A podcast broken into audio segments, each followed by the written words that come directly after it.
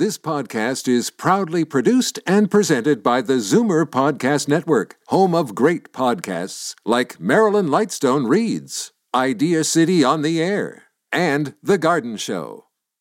You're listening to an exclusive podcast of The Conspiracy Show with Richard Syrett. Heard every Sunday night from eleven p.m. to one a.m. on Zoomer Radio, the new A M seven forty. You're listening to an exclusive podcast of The Conspiracy Show with Richard Syrett. Heard every Sunday night from eleven p.m. to one a.m. on Zoomer Radio, the new A M seven forty.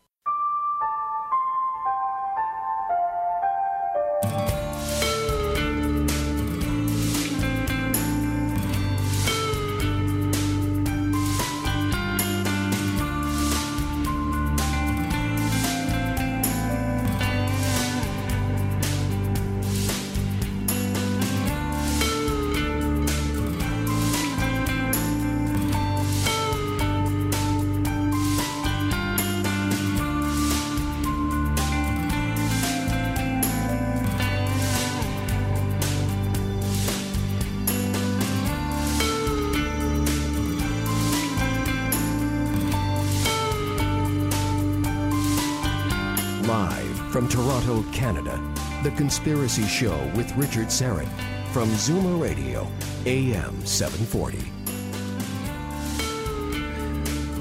Welcome to the Audio Imaginarium. Come on in, hang your cloak on a peg, grab a stool, and come gather around the fire. Winter is coming. There are stories to be told, and you are among friends. Hollywood actor, or sorry, Hollywood film director, Hollywood film director, author Paul Davids is standing by, and we'll talk about his latest project, Marilyn Monroe Declassified. We've had quite a run the last couple of weeks. We sort of unraveled the mystery of Howard Hughes. Then that was followed by uh, solving the mystery of D B. Cooper. And tonight it's Marilyn Monroe. I mean, it's not me doing this, but this really speaks to the quality of guests, uh, I think, that we bring on this program. Uh, thanks to everyone who attended Take a Walk on the Dark Side yesterday at the J J R McLeod Auditorium. Our Gary Patterson was in fine form, our rock uh, historian and author. He delivered for three hours, story after story. And, uh, of course, it was um, quite a thrill to see Peggy Sue Gerin and uh, Rita Box, the sister of the late David Box, who replaced Buddy Holly in the Crickets for a short time. And, of course, John Lennon's best friend, Bill Harry, Leo Lyons from ten years after. Great show. Great show. Uh, so keep checking on my live events page at strange planet dot c a because there are more great events coming your way. Technical producer Ian Robertson is here and on the other side of the glass, twisting the knobs and dials. And Ian, my friend, my fine rockabilly friend, you you missed a great show yesterday. We um, we heard some amazing stories, not only about Buddy Holly, by, but Eddie Cochran. And I've often referred to you as the reincarnation of Eddie Cochran. Do you do any Eddie Cochran uh, uh, songs in your in your repertoire when you're out gigging? Yeah, we got twenty Flight Rock down. Oh, cool. You got to do twenty Flight Rock. I would love to hear you perform that. Sorry? I would love to hear you perform twenty Flight Rock. All right, we'll do it. Uh, and, uh, of course, our re- resident remote viewer and my faithful story producer, Albert Vinzel, is in the house once again. Albert is our resident uh, remote viewer, as I say, and uh, very quickly, once again, we're going to do it. Albert, what is in the box? Oh, I wisened up a little bit this week, and I brought the crib sheet with me. So I, I picked off a bunch of words off of them. Okay, now when you're saying the crib sheet, you mean sort of the remote viewing protocols. Is that right? Uh, yeah. It's uh, okay. They can see it online on the Hangout now. All right. So what do you think? You, you've been sitting in for, in the studio, look, staring at that box, utilizing your remote viewing skills very quickly. What's in the box? Uh, Texture, grassy, semi-soft, leafy, colors, green, red, uh, dimensions, round, circular, light, small, tiny, tubular, temperatures, cool, airy, aesthetic impact, peaceful, pleasant. Wow. Uh, smells, earthy, taste, sweet. Is it garden green peppers? Open up the box, Albert. You, my friend, have done very well tonight. It's, let's let, let, let people see it. It's an olive. Wow, Albert, I am impressed. We started this project about, uh, what, uh, three, four weeks ago. And um, a little rocky off the start, but that's all right, no pressure. Yeah. And you nailed it tonight. I, I'd have to say that's outstanding. You said a, a garden pepper, but it's an yeah. olive, and uh, Well done, my friend. I'm very impressed. Well, the the good thing about remote viewing is you can do it anywhere you are. You just the paper and pencil, and the possibilities are limitless. Like All you right. can well, solve you... cold cases, technology from other planets. Okay, so let's see how you do next week. Albert Vinzel. Uh, next week on the program, uh, documentary filmmaker Ali Siadatan will be here for the full two hours. And he'll be discussing his latest project called Goliath Rising. All right. Newly declassified F B I and C I A documents shed light on the untimely death of Hollywood's, uh, one of the great icons, of course, Marilyn Monroe. And these documents provide the context for a new film by my first guest. Paul Davids is from Bethesda, Maryland, the son of a famous Georgetown University professor of American history, Doctor Jules Davids, who worked extensively with John F. Kennedy on writing Profiles in Courage, for which his father is credited in the preface. And he was also a professor to Jacqueline Kennedy and later to Georgetown undergraduate Bill Clinton. Paul Davids is a graduate of Princeton University, where he majored in psychology and won numerous awards in writing. He then attended the American Film Institute Center for Advanced Film Studies in Beverly Hills. He's married to Hollis Davids, who is a senior vice president of special projects for Universal Pictures and has produced several of his films. After a few years of working as a script analyst for Hollywood agent Paul Kohner, where he read all the submissions for Charles Bronson, John Huston, and even William Wyler, his career in film and television took off when he got his first break as a production coordinator and a writer of the original Transformers T V show for Marvel Productions. He co-wrote with Hollis the first, or sorry, the Fires of Pele, uh, Mark Twain's legendary Lost Journal, and the husband and wife team also co-wrote six Star Wars sequel novels for Lucasfilm and Bantam Books, including the award-winning Mission from Mount Yoda, plus The Glove of Darth Vader, The Lost City of the Jedi, Zorba the Hutt's Revenge, Queen of the Empire, and Prophets of the Dark Side. The books sold millions of copies and were published in many languages. Paul Davids' films are known for controversy, beginning with Roswell, starring Martin Sheen, Kyle MacLachlan, and Dwight Yoakam, a nineteen ninety-four nominee for Golden Globe as Best T V Motion Picture, which he executive produced and co-wrote as a Showtime original movie. It dealt with issues of extraterrestrial life and the purported truth embargo on the subject of E T contact. His other films include Timothy Leary's Dead, Starry Night, and The Sci-Fi Boys, and, of course, The Life After Death Project. His latest release, once again, is Marilyn Monroe Declassified. Paul Davids, welcome back to The Conspiracy Show. How are you? Hi, Richard. I'm fine, and... Uh... Everything's good here in Los Angeles, but there's fireworks occasionally going off in the background. They they think Halloween is the fourth of July here, I guess. I should also point out, you're one heck of a magician. You know, we, we had uh, breakfast, uh, you and I, and um, down in uh, Venice. Santa, in Venice, that's right. And uh, I, you, you, you did a little magic trick for my guys that I recorded on my iPhone, and I, I keep it there because every, I'd say every two weeks now, they ask, "Can I see that again?" I, it's. Uh, oh, so. That's really great. Now, I've been a member of the Magic Castle in Hollywood, which is the Academy of Magical Arts, for about thirty years, and uh, I go all the time and see some of the greatest magicians in the world. And uh, I've uh, developed a few routines myself. Well, you know, it's. It, I was spellbound. Just I was sitting across the table, and I could not figure out how you did what you did. But now we're going to talk about some movie magic. Yes. And uh, Marilyn Monroe Declassified. Uh, let's, if we could begin, Paul, just spend a few minutes talking about the timeline of Marilyn's death, because here we are, fifty-four years ago, last August fifth, and there are so many discrepancies uh, and inconsistencies with the story of, of what really happened on Fifth Helena Drive in Brentwood. The timeline of her death. Well, uh, she died August fourth, nineteen sixty-two.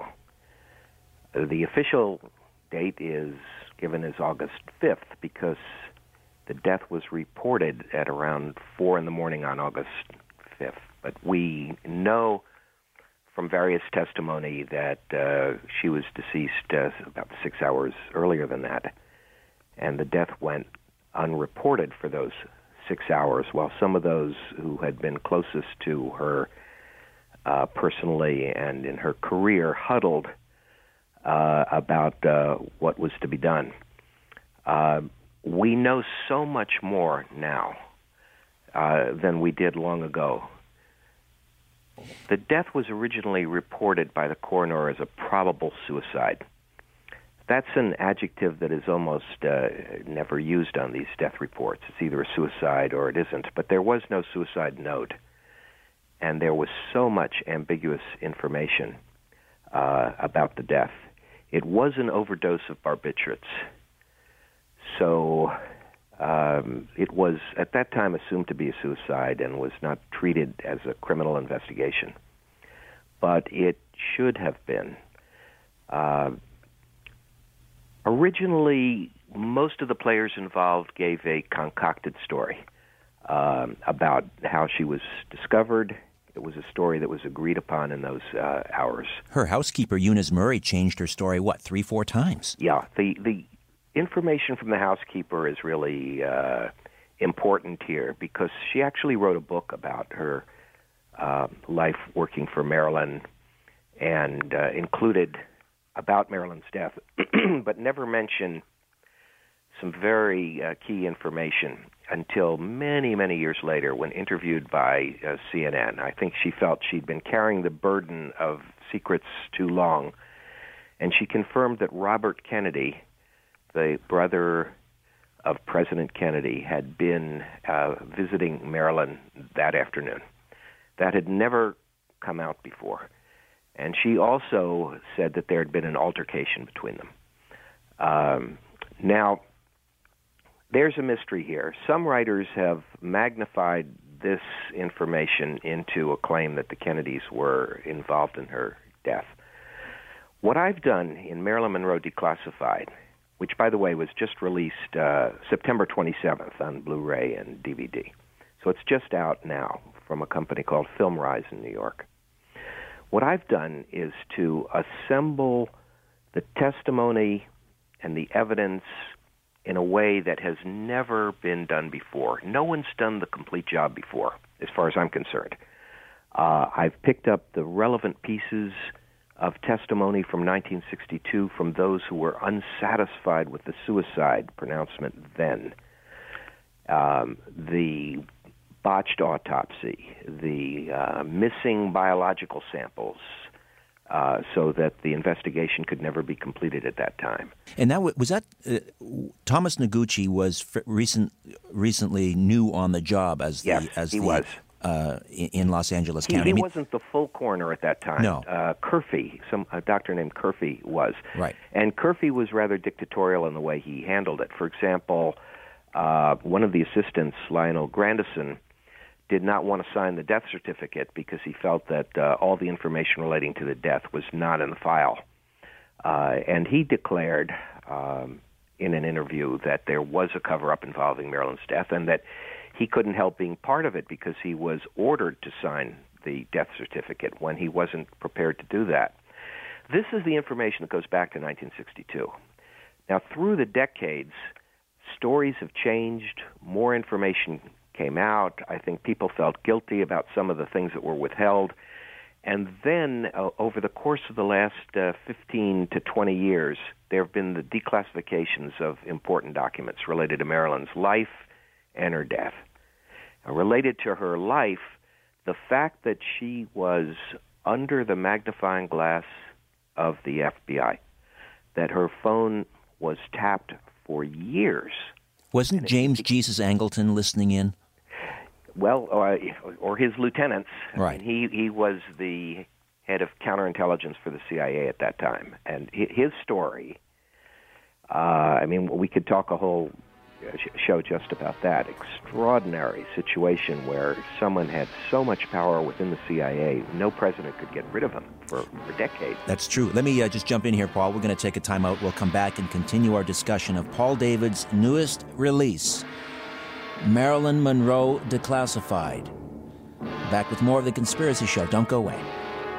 This is no place for the naive or the faint-hearted. The Conspiracy Show with Richard Syrett from Zoomer Radio. You're listening to an exclusive podcast of The Conspiracy Show with Richard Syrett. Heard every Sunday night from eleven p.m. to one a.m. on Zoomer Radio, the new A M seven forty. Where there's smoke, there's The Conspiracy Show with Richard Syrett from Zoomer Radio.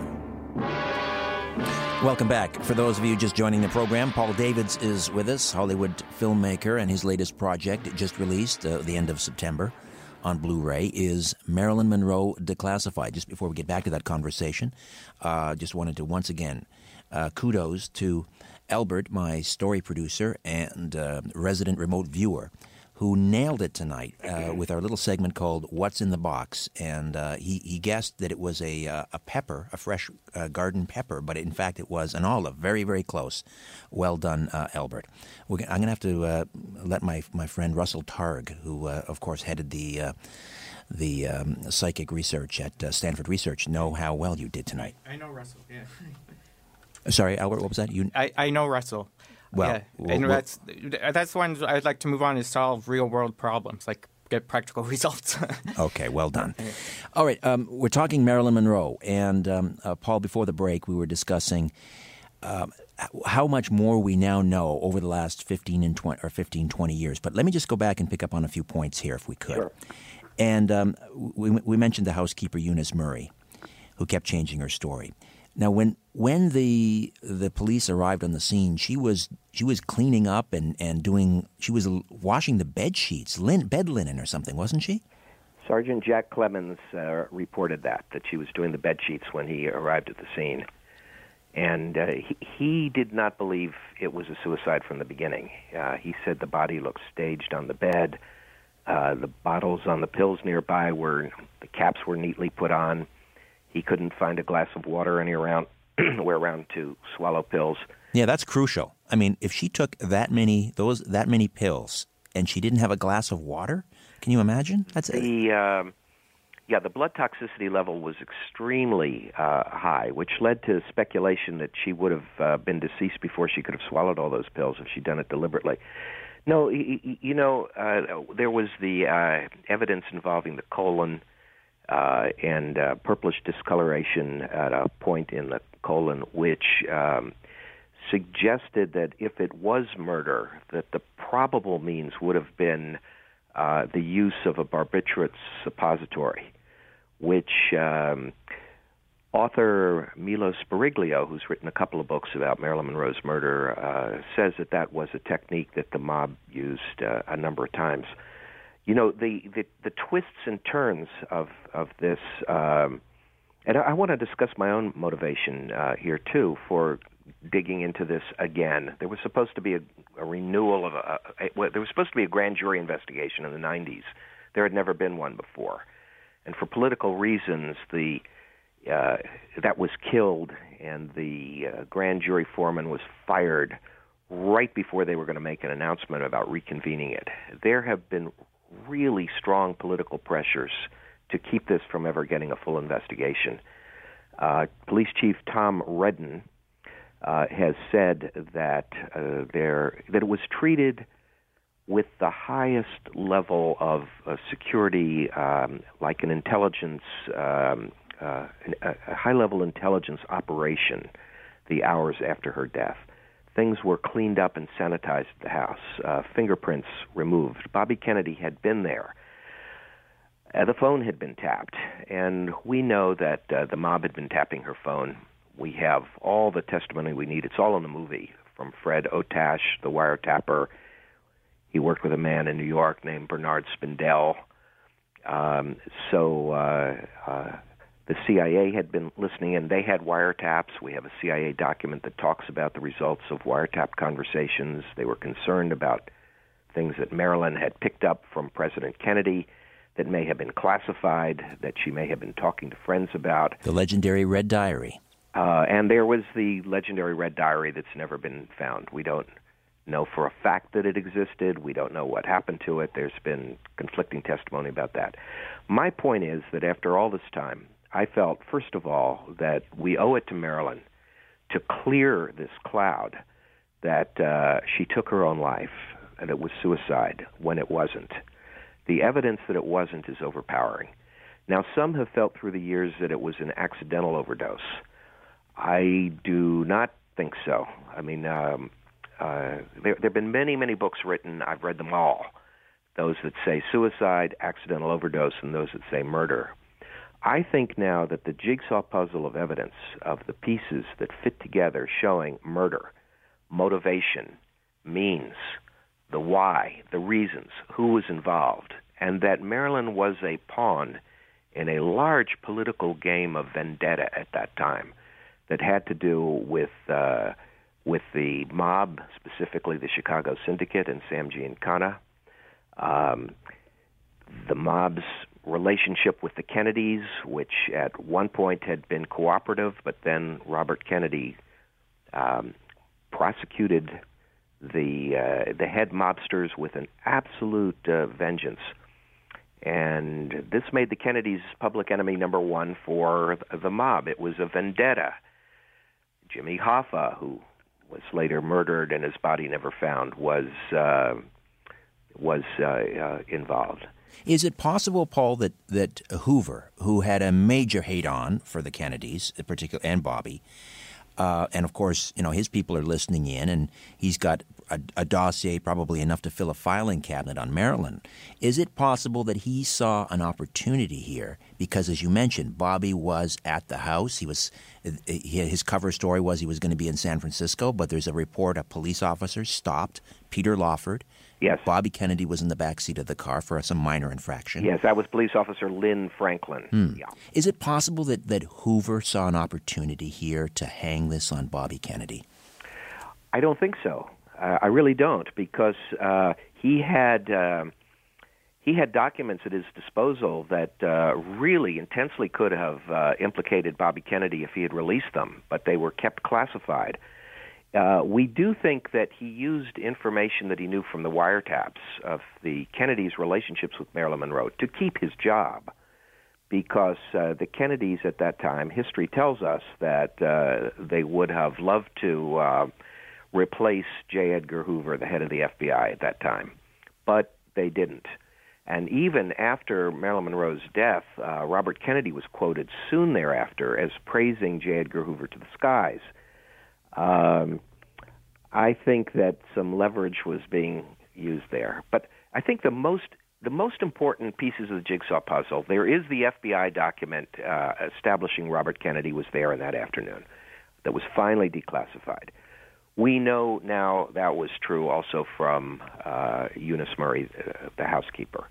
Um, it suggested that Bobby Kennedy was somehow tainted by this by Marilyn Monroe's psychiatrist, who said it, uh, to a C N N uh, interviewer, "I can't tell you the whole story. If you want to know it, ask Bobby Kennedy." That was Doctor Ralph Greenson. Yeah, yeah, Ralph Greenson. Now, all of this is in my film, Marilyn Monroe Declassified. This was the job of archiving, selecting, finding all of this these hundreds of bits of testimony and relevant evidence spanning over uh, sixty years at, at this point, and putting them together like the pieces of a jigsaw puzzle so that the viewer can absolutely see how it's all interconnected and, and, and determine that the claim of murder with involvement with the Chicago Syndicate, Sam Giancana, Uh, handling this as a contract killing. He confessed, Sam Giancana, to family members uh, that this uh, that this happened. It was covered in a book called Double Cross by his brother and a nephew. But uh, although it was reported in the media, it, it wasn't taken as seriously as it needed to be. Um, then came the uncovering of the C I A document from James Angleton showing how they were wiretapping Marilyn, Uh, that they were concerned that she might talk. And you have to understand from history the intimate relationship at that time between the C I A and Sam Giancana's outfit, because they were collaborating in an attempt to assassinate Fidel Castro. It's widely known. Uh, his, historians uh, have reported that part for decades. So the fact that the C I A relied upon the Chicago Syndicate to wipe out certain people whose existence was very uh, problematic for them, um, that's not a big leap at all. So we've got testimony, we have documents, and no one in the media has ever put all this together satisfactorily before. Couple of attempts, B B C did it, but I think like twenty years ago, before all the information was on the table. Right, right.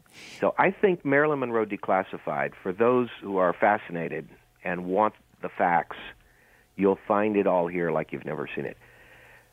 Richard, I also want to say it's not just an examination of her death. It's also uh, an examination of her wonderful life, her career, the entertainment, the excelling as a comedian, as a singer, uh, becoming an icon, so loved, still loved today, adored, someone who started life um, in an orphanage, really. I mean, she was, when her mother lost her capacities, uh, Marilyn was sent to an orphanage uh, early, raised in uh, like nine foster families. Yeah, tragic, tragic life. I mean, all the odds were against her ever becoming Uh, a star, and uh, she she did it. So the movie looks at, at that, at some of her greatest films, and what was going on behind the scenes throughout that, through her three marriages, why it was that her marriage to Arthur Miller got her into so much trouble. Sure, I mean, he was. This is during the uh, the height of the Cold War, the Cuban Missile Crisis. She was. She was. Uh, I mean, it was the House on American Activities Committee against right. the communists. Khrushchev and, loved her. Nik- Nikita Khrushchev loved Marilyn Monroe. And did they not meet? Did they? Didn't? Didn't they go down? Didn't he? She meet him in Mexico? I. Th- I don't think it was in Mexico, but I think they did meet. Yes. Yeah. I mean, you can almost you can understand the panic. I mean, people who weren't alive then don't realize how close the United States and the Soviets were to to nuclear war. That's true. That's that's absolutely true. She she died about one year and two months before John F. Kennedy was assassinated. Important to say that a year after John F. Kennedy was shot, another of his mistresses, Mary Pinchot Meyer, was shot twice and killed while jogging near her home. Yes, we'll be doing that show in a few weeks. It's really important how it connects to this, hmm. because, I don't know, are you doing it with Peter Janney, the uh, the, the, the author of uh, Mary's Mosaic? Yes, I believe so. Uh, yeah. I'll have to check he, that. Uh, he and I went to Princeton together, by the way. We were oh, there at right? the same time. Hmm.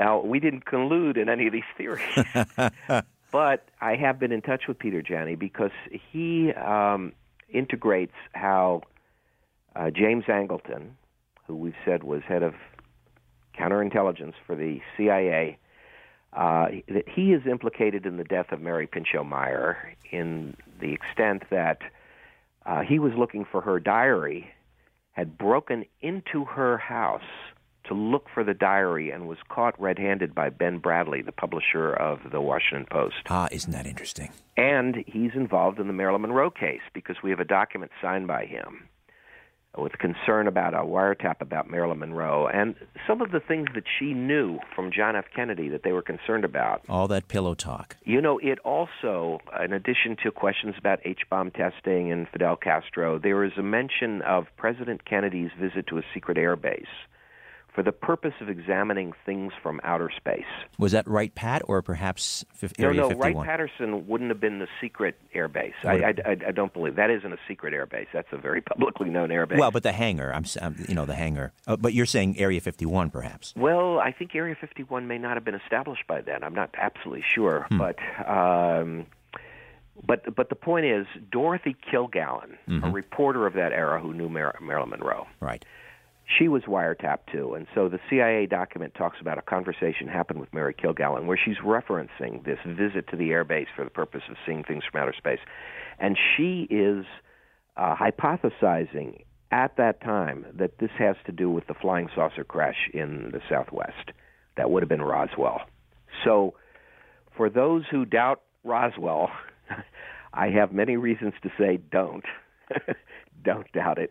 I produced the movie Roswell for Showtime. That's right. We mentioned that. I've had it from insiders. I've had uh, personal meetings uh, with Ed- Edgar Mitchell, who walked on the moon, um, and uh, I, other, other, other, other sources. Well, it, the, the, this long-standing rumor that after Marilyn was spurned by John Kennedy, and of course the, the big embarrassment at the White House and supposedly you know, Jackie Kennedy was just fuming that she showed up to sing happy birthday to the president. Yeah, Jackie and, Kennedy didn't show up to that birthday party. Oh, she didn't. Interesting. No, but she was I, off horseback riding. But I'm mm-hmm. I'm wondering if if it, you know, if the mob hadn't done it, was she, I mean, was she in fact threatening, this is the rumor, she was threatening, she was going to divulge, she was going to hold a press conference, and she was going to spill the beans on all this pillow talk and the contents of her diary? The C I A document that I'm referring to does uh, indicate that she was considering having a press conference in which she would tell all. Those are the words that are used, tell all. Now, um, critics have pointed out that she never set up that press conference. Um, and uh, the point is, though, that even if she had been uh, peeved and mentioned to a friend that she was thinking of doing it, you know, saying, you know, maybe I maybe I should, you know, they would deserve it, that would have been enough from those who were wiretapping her to sound all the alarm bells. Exactly. You know, national red security flag, red risk. Flag. Can't national, take that risk. National security risk, to be sure. Yeah. Uh, and in a way, you can almost understand. Uh, we'll take a time out and uh, come back and continue our conversation with Paul Davids. And the film is Marilyn Monroe Declassified. Stay with us. Loose lips sink ships, and sometimes corporations. Got something to say? Call Richard Syrett now at four one six, three six zero, zero seven four zero or toll free at one eight six six, seven four zero, four seven four zero. You're listening to an exclusive podcast of The Conspiracy Show with Richard Syrett. Heard every Sunday night from eleven p.m. to one a.m. on Zoomer Radio, the new A M seven forty. Big Brother is listening, and so are you, to The Conspiracy Show with Richard Syrett from Zoomer Radio. To speak with Richard, call four one six, three six zero, zero seven four zero or toll free one eight six six, seven four zero, four seven four zero. Welcome back. Paul Davids is with us, filmmaker. Marilyn Monroe Declassified, uh, released on Blu-ray the end of September. Uh, Paul, how can people get a hold of this uh, film? Amazon has it now, uh, both in Blu-ray and in standard definition. Uh, there are other uh, online uh, sellers of it.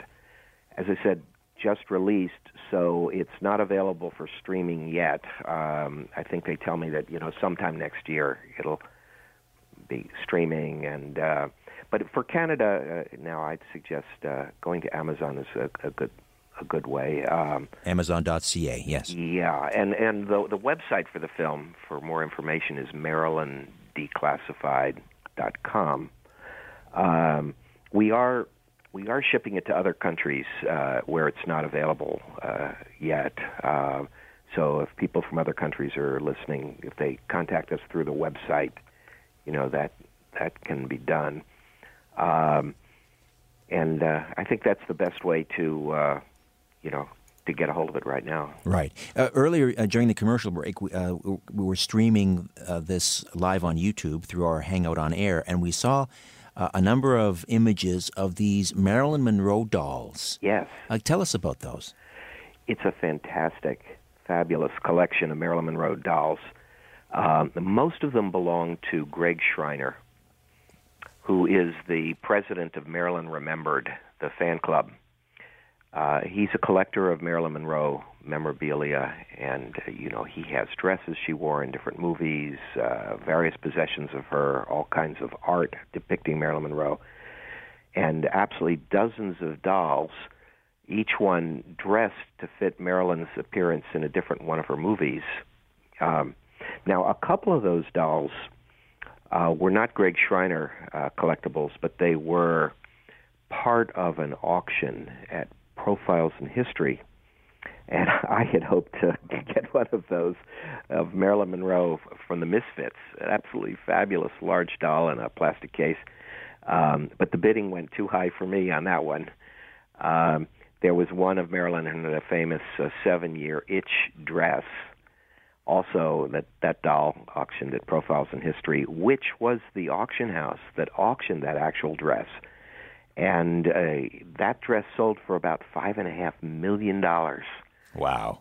It's uh, the, the the white dress that she was wearing in the, the scene where she's standing over a subway grating. Yes, and, uh, yes. I think we're looking at that right now. Famous scene where the dress was blown up.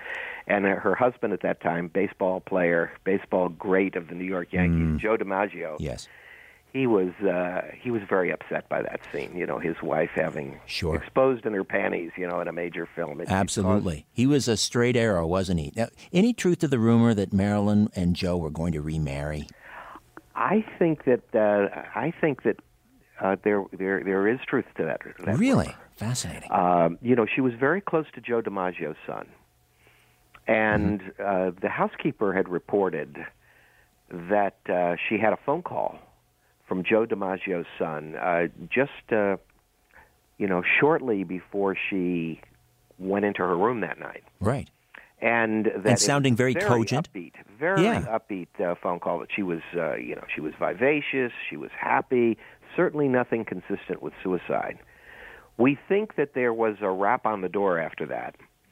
Um, we think that... Uh, Although many people have believed that Peter Lawford was the last phone call to Marilyn that night, um, Jose Bolaños of Mexico, who was her escort at the last Golden Globes Award in Hollywood uh, that she went to, uh, he said he called her that night and that she spoke to him about some of this um, these pillow talk secrets, and she said that she had been told a secret that was so fantastic and so incredible that if it's disclosed, it would change the entire world one day. This is what Jose Bolaños said. He never said what the secret was. He never said if he was told what the secret was. But people have questioned about that.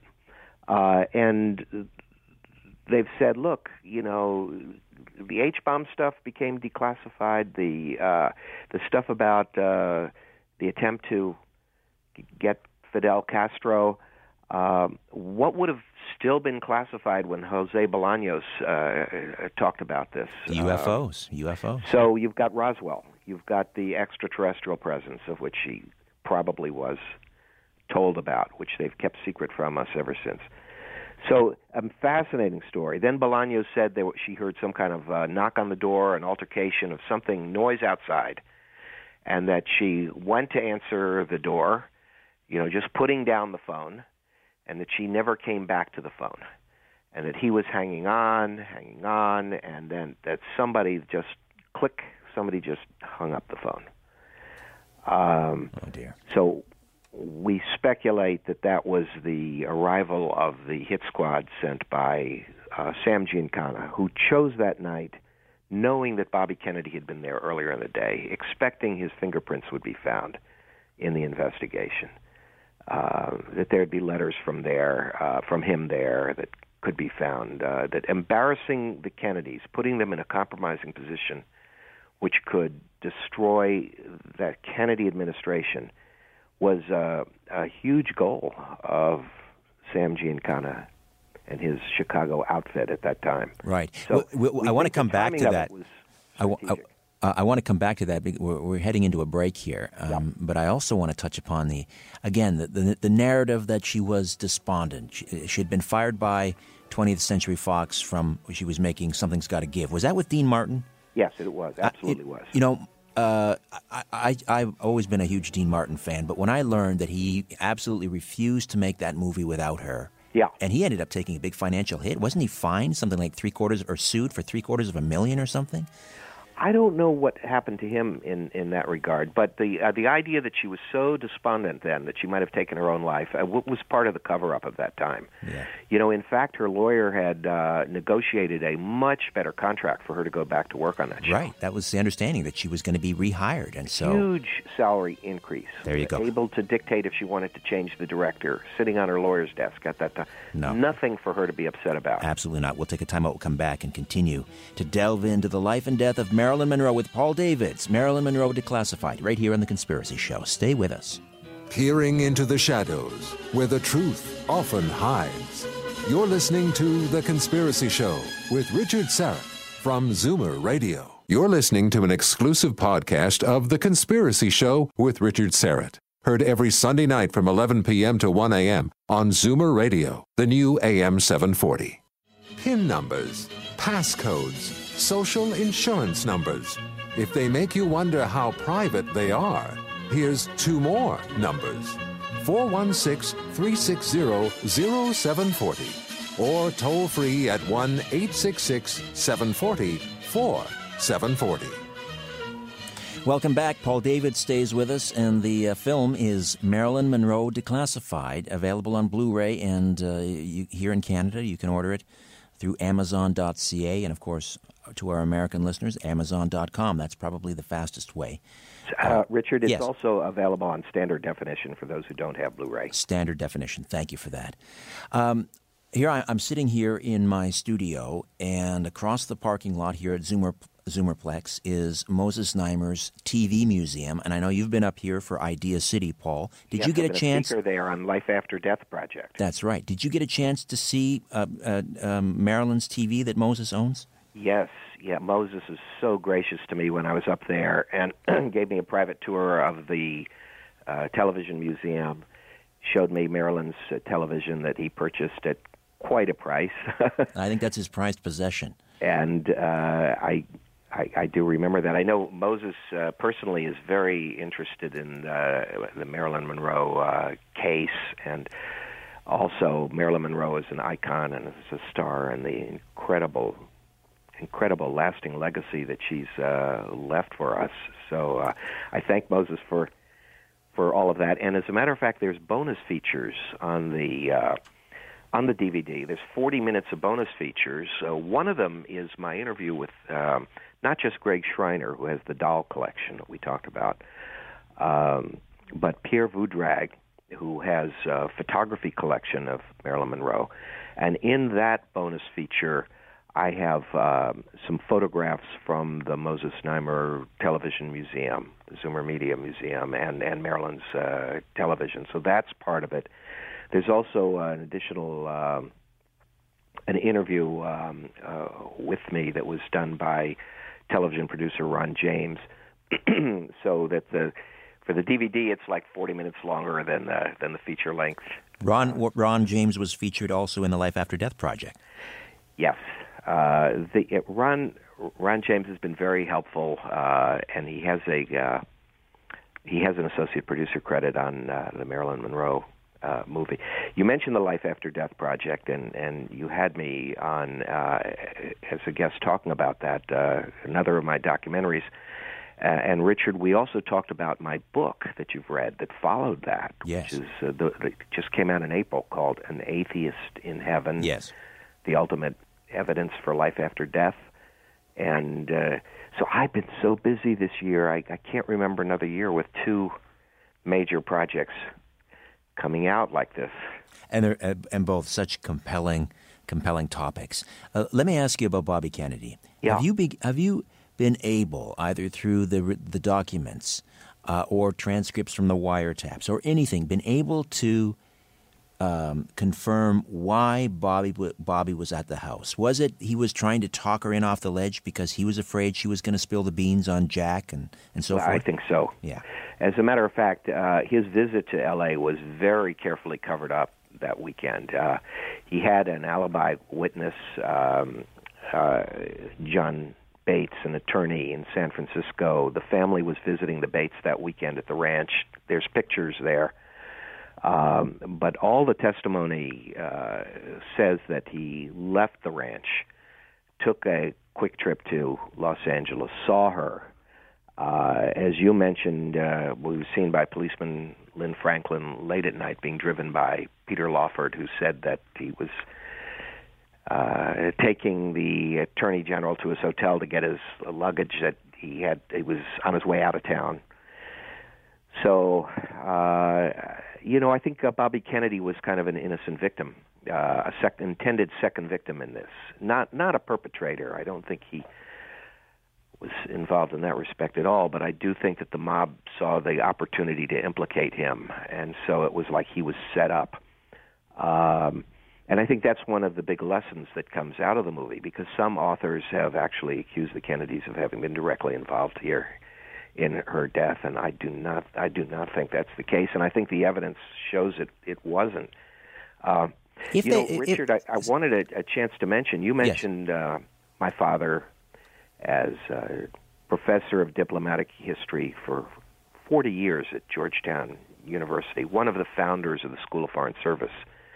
So I grew up in a family where uh, finding the truth about American history was one of the uh, the, the principal uh, goals uh, held held up to me as something of great importance.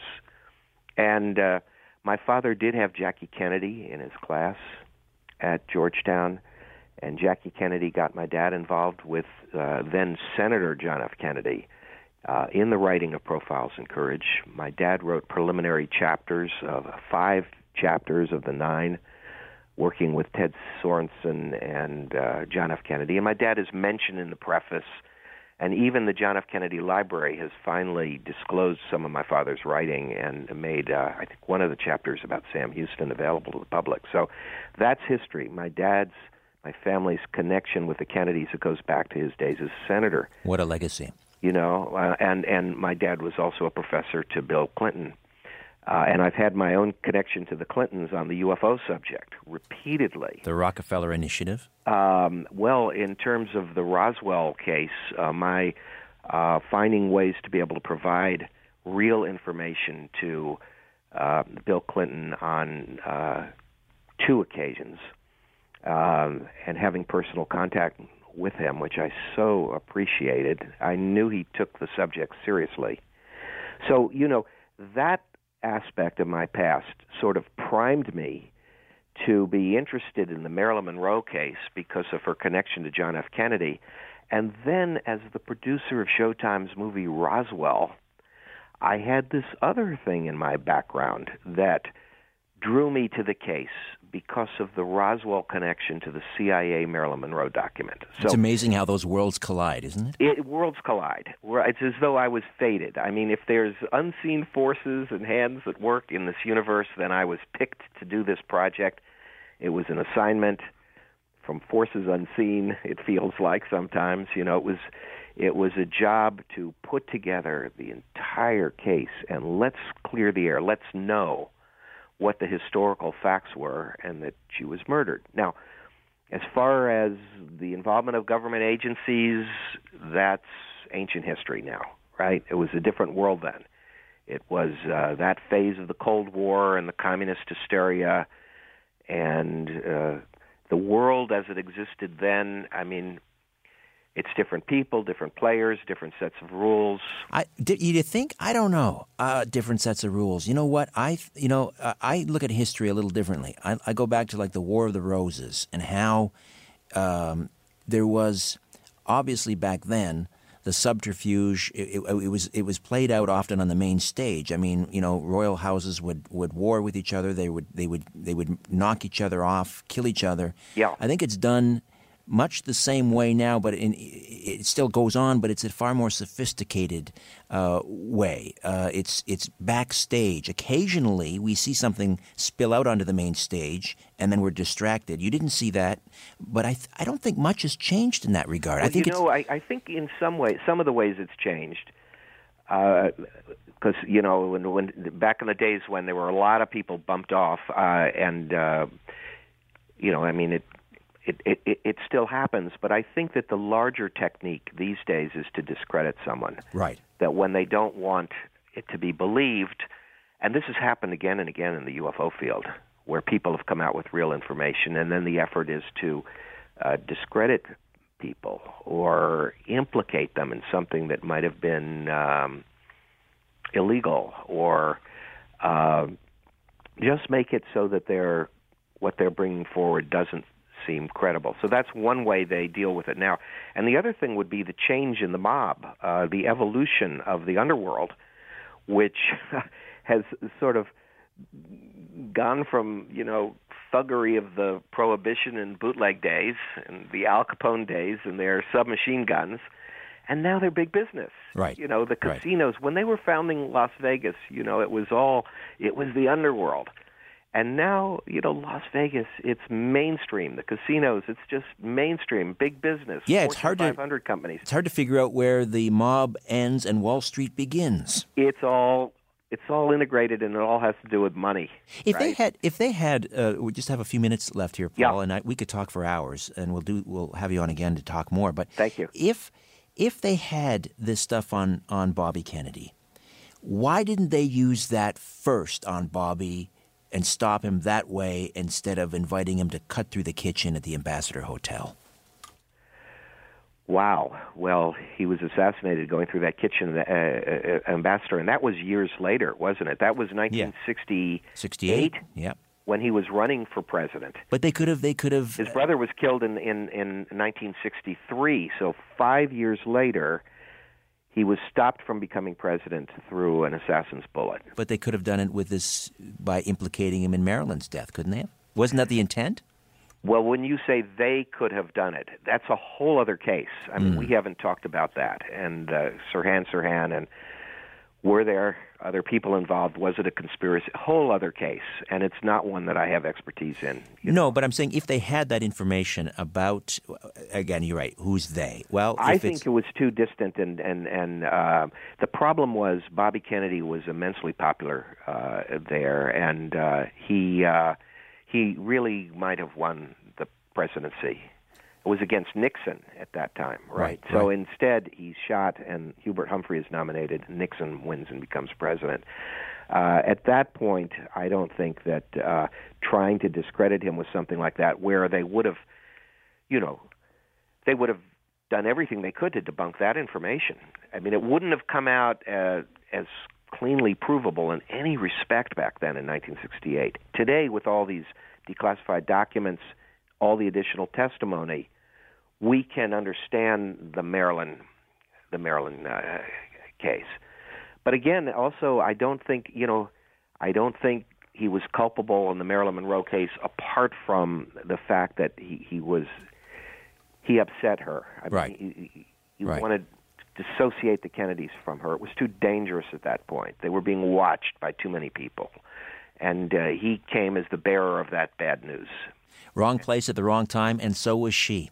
Yeah, she was a pawn in this huge political uh, chessboard game. Dangerous, way over her head. Right. Yeah, and, and that vulnerability and that, that, that need that she had uh, to be to be wanted yeah. uh, really lured her to her death. Yeah, yeah. And the flirtation with the communists, because it wasn't just her marriage to Arthur Miller. She had left-leaning friends who were all suspect at that time. And I think it was part of who she was. I think she saw it as idealism because, you know, in those days, if you were for integration, if you were for equality of blacks and whites, it was considered a communist idea, hmm. something promoted by the communists. Well, we... Uh... We'll have to leave it there, unfortunately, but uh, we'll revisit the topic. And, I uh, urge people to, to see Marilyn Monroe Declassified. It'll be a great learning experience. And again, uh, on standard definition and Blu-ray, Amazon dot com, Amazon dot c a, Marilyn Monroe Declassified. Paul, always a pleasure. Thank you for this. Thank you so much for having me. Paul Davids. strange planet dot c a, that's the website, your portal to this radio program. And please say hello on Twitter at Richard Syrett, S Y, because I love you, R E T T. And once again, as I always say, follow the truth.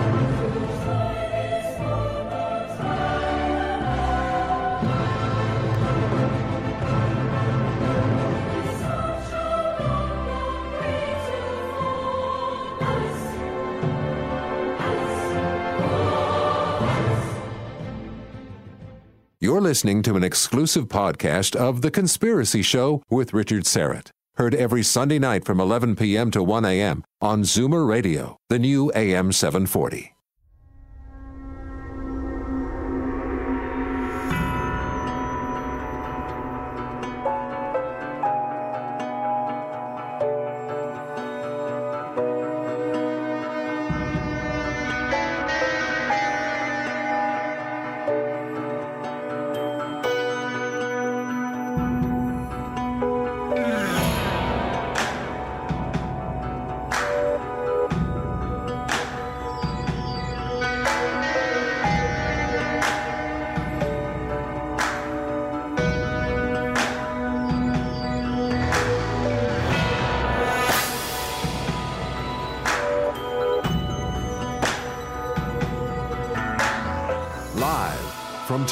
Canada, Earth, The Conspiracy Show with Richard Syrett on Zoomer Radio.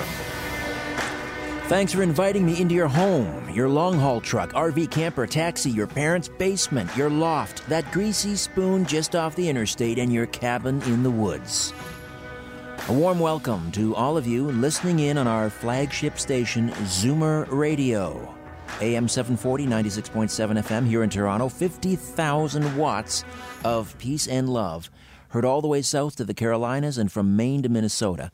One of the largest broadcast footprints of any station in North America. Hi to all of you listening in on one of our affiliate stations, the podcasts, of course, Stitcher Radio, TuneIn dot com, uh, TalkZone dot com, iTunes.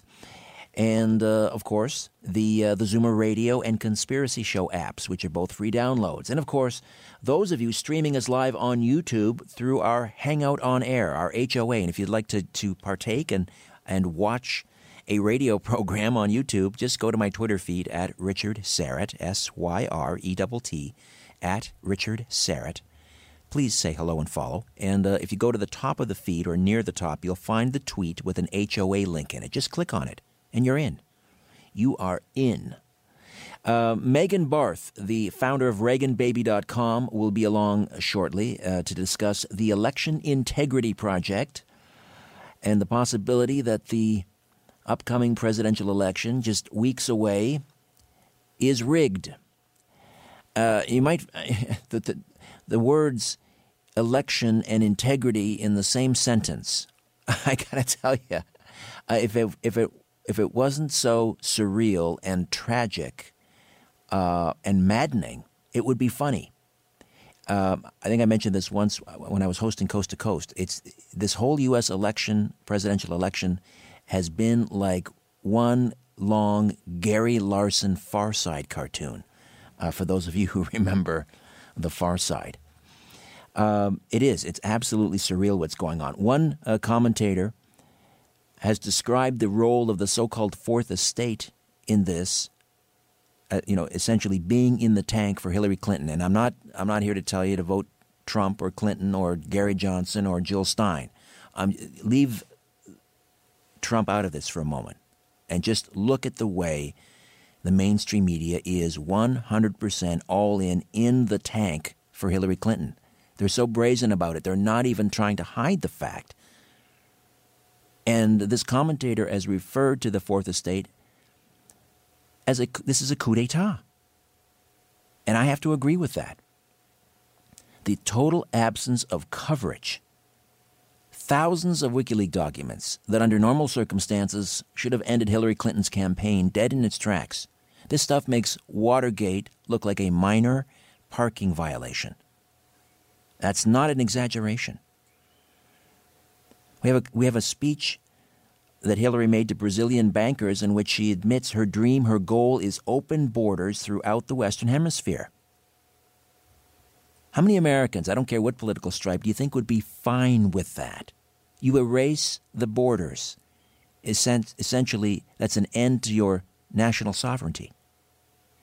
Democrats are patriots too. So are independents. So are Green Party uh, followers, I'm sure. They'd all be pretty livid if they understood and, and knew that this was Hillary's intention. How about a speech to Wall Street insiders where she admits it's necessary to have two positions on any given issue, a public position and a private one. In other words, it's necessary to lie to the electorate about your real position, like open borders.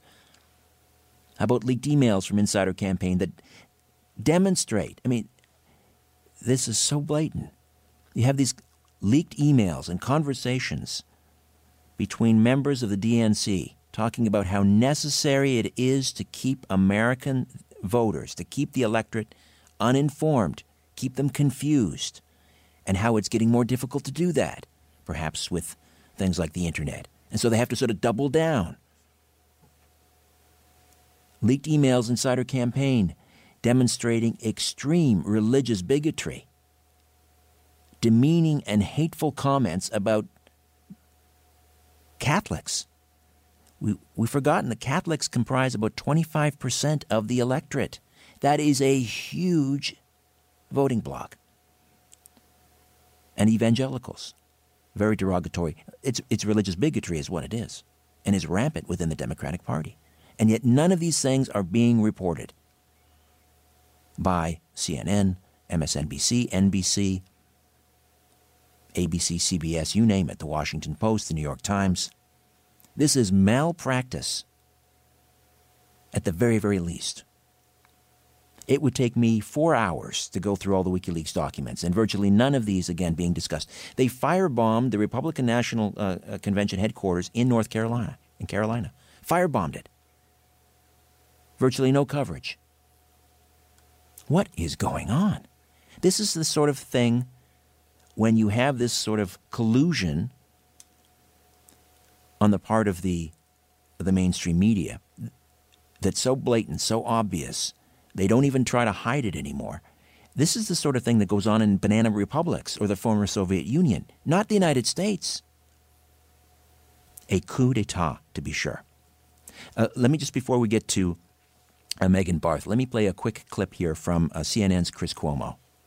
Also interesting is, remember, it's illegal to possess uh, these stolen documents. It's different for the media. So everything you learn about this, you're learning from us. And in full disclosure, let's take a look at what is in there and what it means. Joining us now, C N C. Uh, did you catch that? He's saying it's illegal. Did he say illegal to read it? Can we play that back? Are you able to play that back? Let me hear that again. Also interesting is, remember, it's illegal to possess uh, these stolen documents. It's different for the media. So everything you learn about this, you're learning from us. And in full disclosure, let's take a look at what is in there and what. Okay, first of all, that's not true. It's now if it, it's illegal, it might be illegal for someone to to to to, to actually leak um, classified information, particularly if you know you're an employee of the State Department. Uh, but once the document is leaked and disseminated and published, you can't. I mean, it would be illogical to to say that you can't read it, you can't possess it. Once it's on your computer screen and you're reading, you don't actually hold the hard copy, that means you're in possession of that document? Is that what he's saying? Chris Cuomo is either misinformed or he's lying. And it's almost like he's trying to fire a warning shot across the bow and telling people, don't read this stuff, you're not allowed. Anyway, we're going to get into the U S presidential election. Is it possible it could be rigged? Well, I would argue it already has been, and, and it, it, it doesn't it doesn't take voter fraud in order to do it. It takes a complicit media being in the tank for one side or the other. Listen, if they were doing this, if they were in the tank for Donald Trump or Jill Stein, I'd be saying the same thing. Megan Barth is the founder and proprietor of Reagan Baby dot com and a nationally recognized political commentator.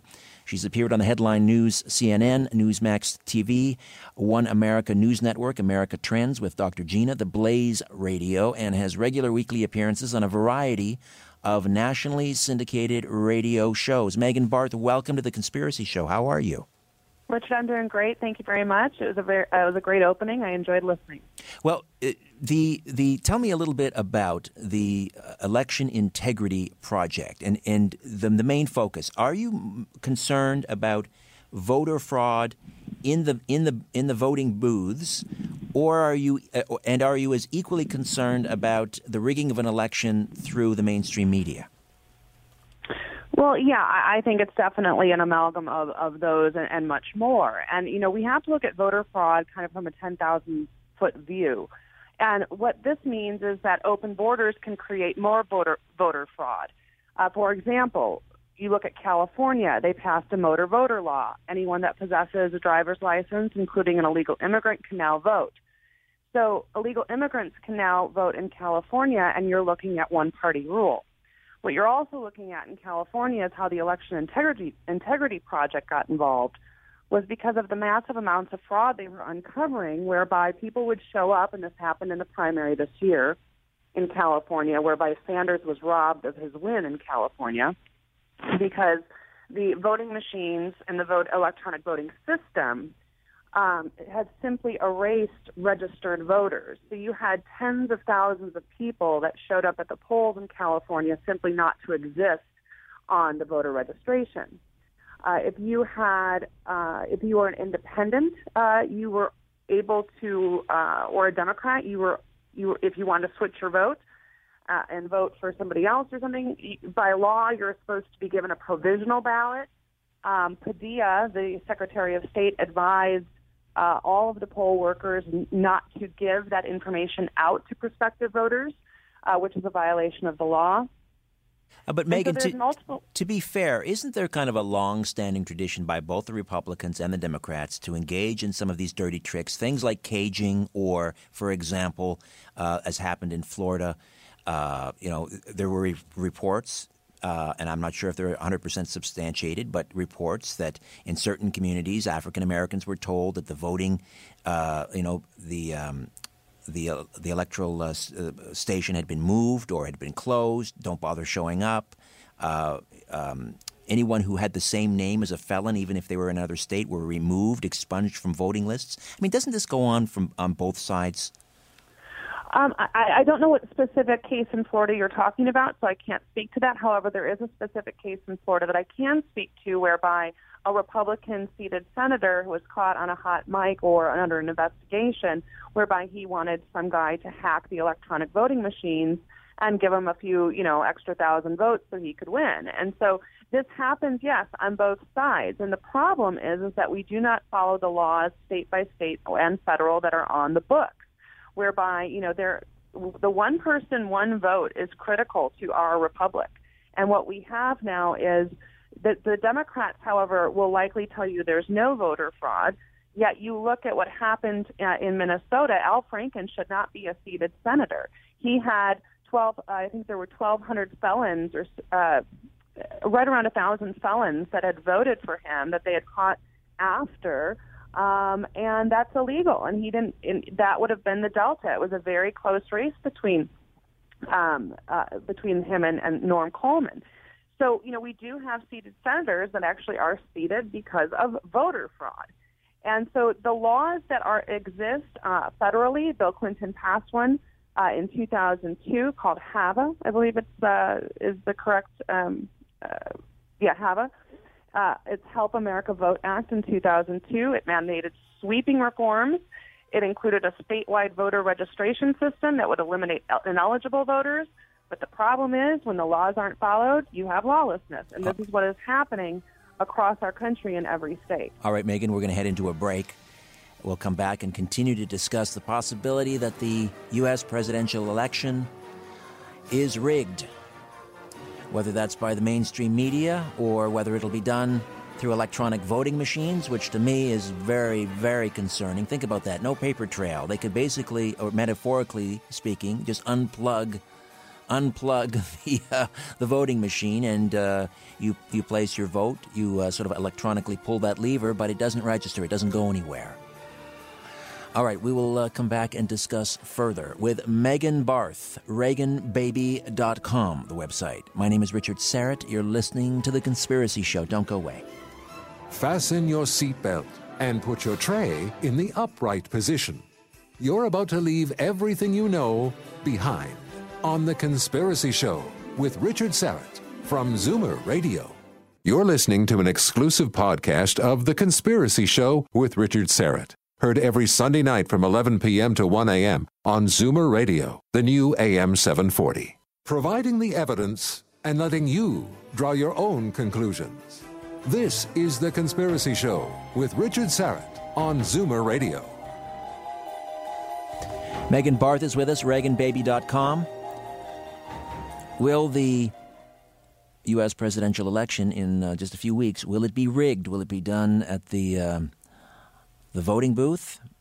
Or will it simply be sort of a much larger operation and done uh, at the, uh, the mainstream media level? Uh, I've never quite understood why um, federal court after federal court keeps striking down these voter I D laws. There was one in Texas. There was one, um, I think, one in North Carolina. And all they're asking is that um, an individual have photo I D. That, and somehow there be, you know, we're told that this is discriminatory, that they're targeting African Americans, for example. How? Why is it so difficult for anybody to get photo I D? Why is that discriminatory? Can you explain that to me? No, I really can't, and you really can't find a liberal that, that can either. And that and that usually, you know, without voter I D, how do you protect the one person, one vote? Uh, how do you ensure that this person is who he says he is? I mean, we see James O'Keefe in Project Veritas uh, posing as Eric Holder in Washington, D C and getting Eric Holder's ballot. He posed as Ma- Ma- uh, Marshall Mathers, which otherwise known as Eminem, up in up in Detroit, and he got his ballot. Uh, and so, the, you know, there is widespread fraud, and when we see this as they move people around from various districts to districts to vote. We saw this in New York, where a man traveled from New York, and then he went over to New Jersey, and then he went over to Pennsylvania, and he, he voted in three different states. Um, you know, it's hard to catch these people, but it does happen. And so how else can you protect the identity of the voter as well as the one vote, one person vote, other than photo I D? And this is why the Democrats, and it's typically liberal uh, judges, North Carolina's voter I D was overturned by a Clinton appointee. In Wisconsin, it was overturned by an Obama appointee. Um, in Texas, it was overturned by an Obama appointee. And it just keeps going on and on. And that's why, um, you know, our, our judiciary is being overrun uh, by uh, appointees from uh, a very Marxist leftist ideology, whereby the Constitution is actually a living document. And so we must protect the judiciary as we must protect the Supreme Court in this election. And so, and then perhaps, uh, you know, we can start building a, a voter I D project with uh, the Republican Party. Most people want it.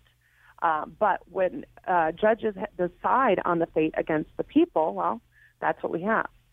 Now, the, the federal, uh, federal appeals court says, they claim, Uh, that in, let's see, I think it's the last out of the, uh, out of twenty million votes cast in the decade before uh, the um, voter I D law was attempted to be passed, uh, there were only two convictions for in-person voter fraud. Two people convicted out of twenty million votes cast. Uh, you, you would take uh, umbrage, I'm, I'm guessing, with that uh, with that quote. Well, yeah, I definitely take umbrage with that quote, but let's keep in mind that voter fraud is very hard to prosecute as well, and that usually the crimes are reduced to misdemeanors, and it's a slap on the hand, and there you go. Um, but Acorn was one of the biggest felonious um, enterprises, a Democrat enterprise, um, that had literally uh, been, uh, uh, excuse me, had literally been committing voter fraud for years and years and years. Right now in California, there are more people registered to vote than live in California. You tell me. uh, Rudolph Giuliani, uh, who is uh, obviously one of uh, Trump's surrogates and, and uh, uh, champions, who's really, I think, has done, uh, you know, uh, perhaps a, a greater, well, not perhaps, definitely a greater job at sort of prosecuting the case against Hillary Clinton than Trump himself has. Uh, but, but Giuliani Uh, has been very outspoken in terms of uh, election fraud, in particular in the urban areas. And um, he, he says they leave dead people on the rolls. They pay people to vote those dead people four, five, six, seven, eight, nine, ten times.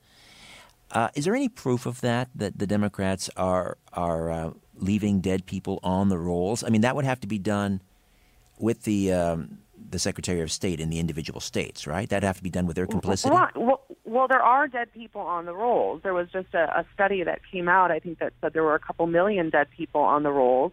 and they need to be cleaned up. Why aren't they being cleaned up? Well, you have to ask the Office of the Voter of the Registrar, and then you have to ask the Secretary of State, and you have to start demanding that the system, that that, that the entire uh, voting system be treated uh, with kid gloves, be treated with care. This is this is a very important enterprise, uh, a very important right in our country that not all countries have, and not all women have had with the history of this country.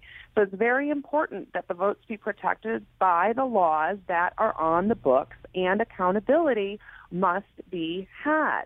There must be, if it's a budget line item, whatever, but this needs to uh, be allocated as far as a budget is concerned in order to make sure that the resources are necessary to ensure a one-person, one-vote system.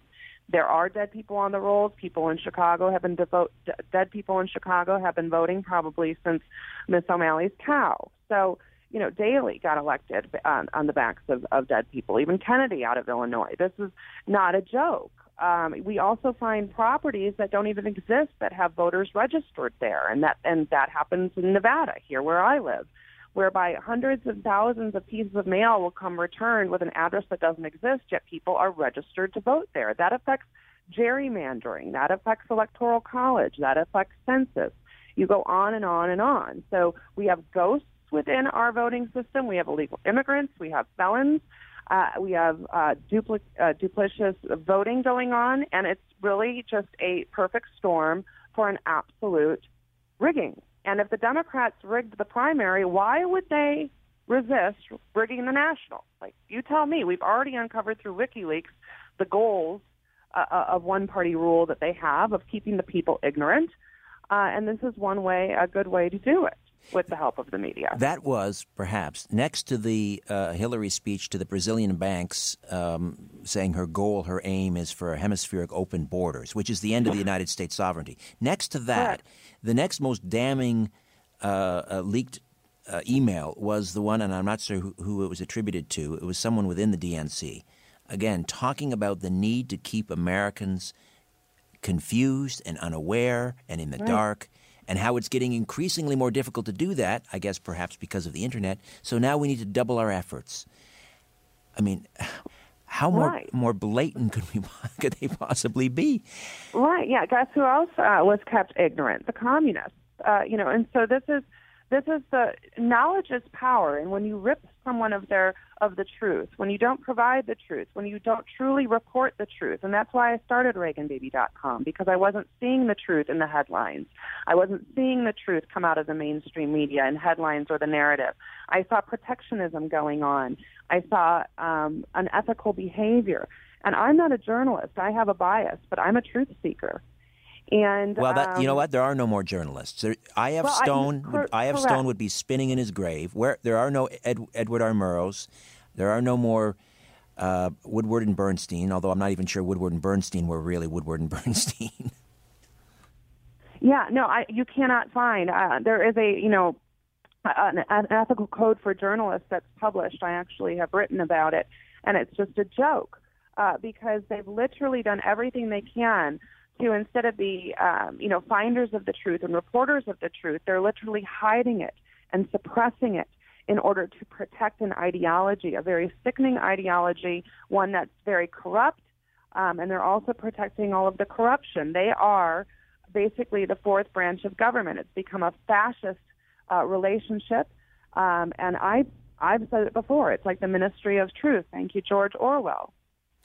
It is, and this is the year that everyone um, owes a beer to all of their so-called paranoid friends, because their paranoid friends have been right all along.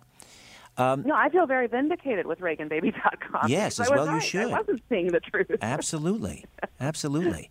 um, now, the uh, the voter fraud with you know and the, the lack of you know photo I D is one thing, but does any of that matter compared to these electronic voting machines, where, as I mentioned earlier, metaphorically, they could just be sort of unplugged. There's no paper trail. Uh, they can be easily – let's let's peek inside the inner workings of these electronic voting machines. First of all, I mean, what percentage of um, precincts are using these voting machines?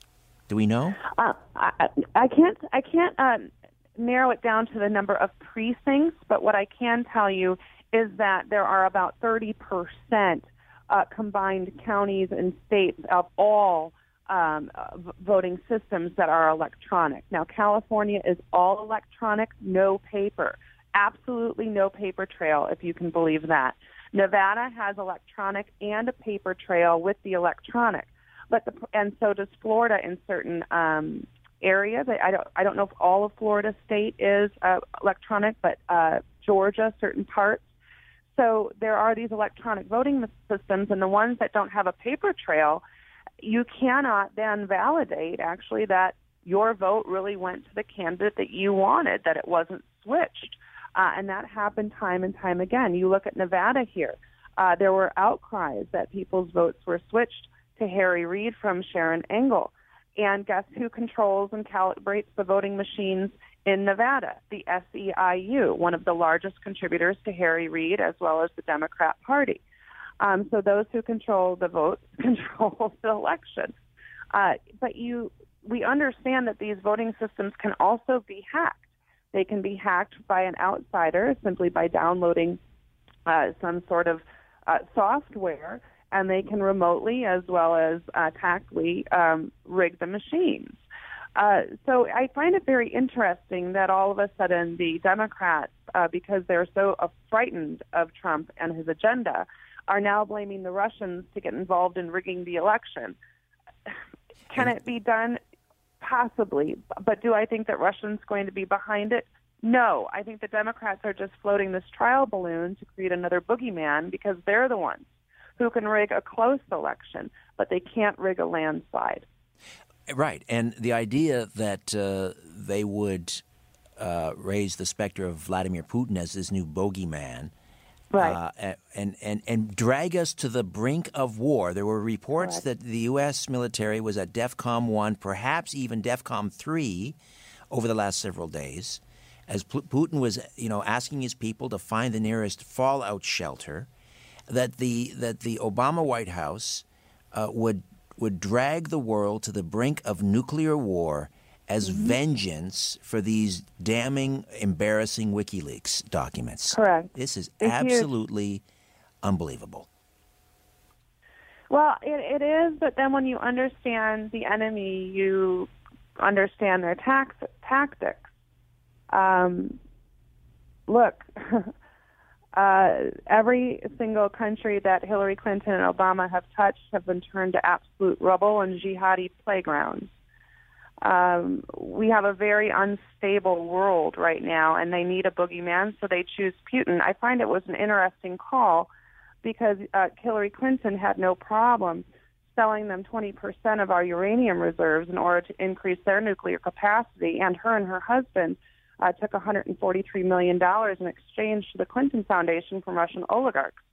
Um, I don't. I find it odd that she all of a sudden thinks Putin is an enemy when her and her husband were uh, financially really responsible of building um, a cyber city uh, right outside of Moscow, who then was accused of using cyber, you know, terror, uh, developed, you know, cyber warfare. So, you know, the Democrats always deflect, and they're the party, the progressive party of projection. Everything that they are, they project on their enemy. And now they're trying to make Donald Trump into a Bill Clinton, and they're trying to make Putin into, uh, uh, you know, uh, George Soros. Right. And, and and again, going back to WikiLeaks, the WikiLeaks uh, documents, more the, the more recent ones, have shown that it is John Podesta, Uh, Hillary's uh, campaign chair, who actually has the connections to Putin be, uh, through a, um, I believe he's a, um, on the advisory board of of, of a uh, an organization in Russia that's that's mm-hmm. funded by Putin. So, right. uh, again, though, you, uh, apparently it's illegal to, uh, to to to even mention that, according to Chris Cuomo at C N N. I couldn't believe uh, I couldn't believe that. Um, Megan Barth is with us. Reagan Baby dot com is the website, and we're talking about, among other things, the uh, Election Integrity Project. So uh, we're heading into a break here shortly, but let's let's begin this conversation now. We'll continue it afterwards. What is sort of the call to action from the uh, Election Integrity Project? What do they want people to do? Um, well, uh, I have to go back to that original article. I have three articles. I have The Voting System is Rigged, Part one, two, and three. I'm going to have to go back to one, and I'll get back to that perhaps after the next break, and I can get down to exactly what they want, but uh, so we can continue. We shall. All right. Megan Barth stays with us. This is perhaps the most, not perhaps, I'm going to stop using that word perhaps. This is the most important U S presidential election in that country's history.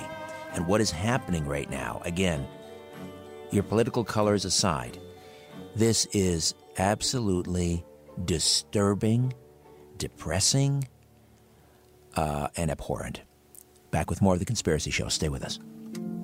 The owners of the system are asleep. Now we can play. The Conspiracy Show with Richard Syrett from Zoomer Radio. You're listening to an exclusive podcast of The Conspiracy Show with Richard Syrett. Heard every Sunday night from eleven p.m. to one a.m. on Zoomer Radio, the new A M seven forty. Take a look around. What do you really see? This is where you can tell all about it. The Conspiracy Show with Richard Syrett on Zoomer Radio. Welcome back. Megan Barth stays with us. Reagan Baby dot com is the website. Reagan, as in President Reagan, as in Reaganomics, Reagan Baby dot com. And uh, we're talking about the Election Integrity Project. Uh, before we get to that, let me just ask you the uh, the name of the website, Reagan Baby dot com, the significance of, of that, uh, Megan. Uh, yeah, well, I, I couldn't vote for Ronald Reagan, uh, but I did grow up in the Carter malaise, and I was a little bit young, but as a young girl, I kind of felt the malaise, so to speak, and um, just kind of saw and heard my family struggling after church. Every Sunday, we'd get around at my Aunt Nan's table, and there were Democrats and Republicans alike sitting there, and they would it would kind of turn into a crossfire, really. So I was exposed at a young age to debate um, and to policy and to politics, and I noticed that when Reagan came on the T V and he came on the scene, people stopped, they listened. Um, even some of our Democrat uh, family members switched and voted for Reagan. The Reagan Democrats, uh, so, yeah. Pardon? The, the Reagan, Reagan Democrats. Democrats. Yeah, yeah, exactly, yeah. And um, so I had always considered myself, my mom always called me a Reagan baby, and uh, that's how Reagan Baby dot com got started.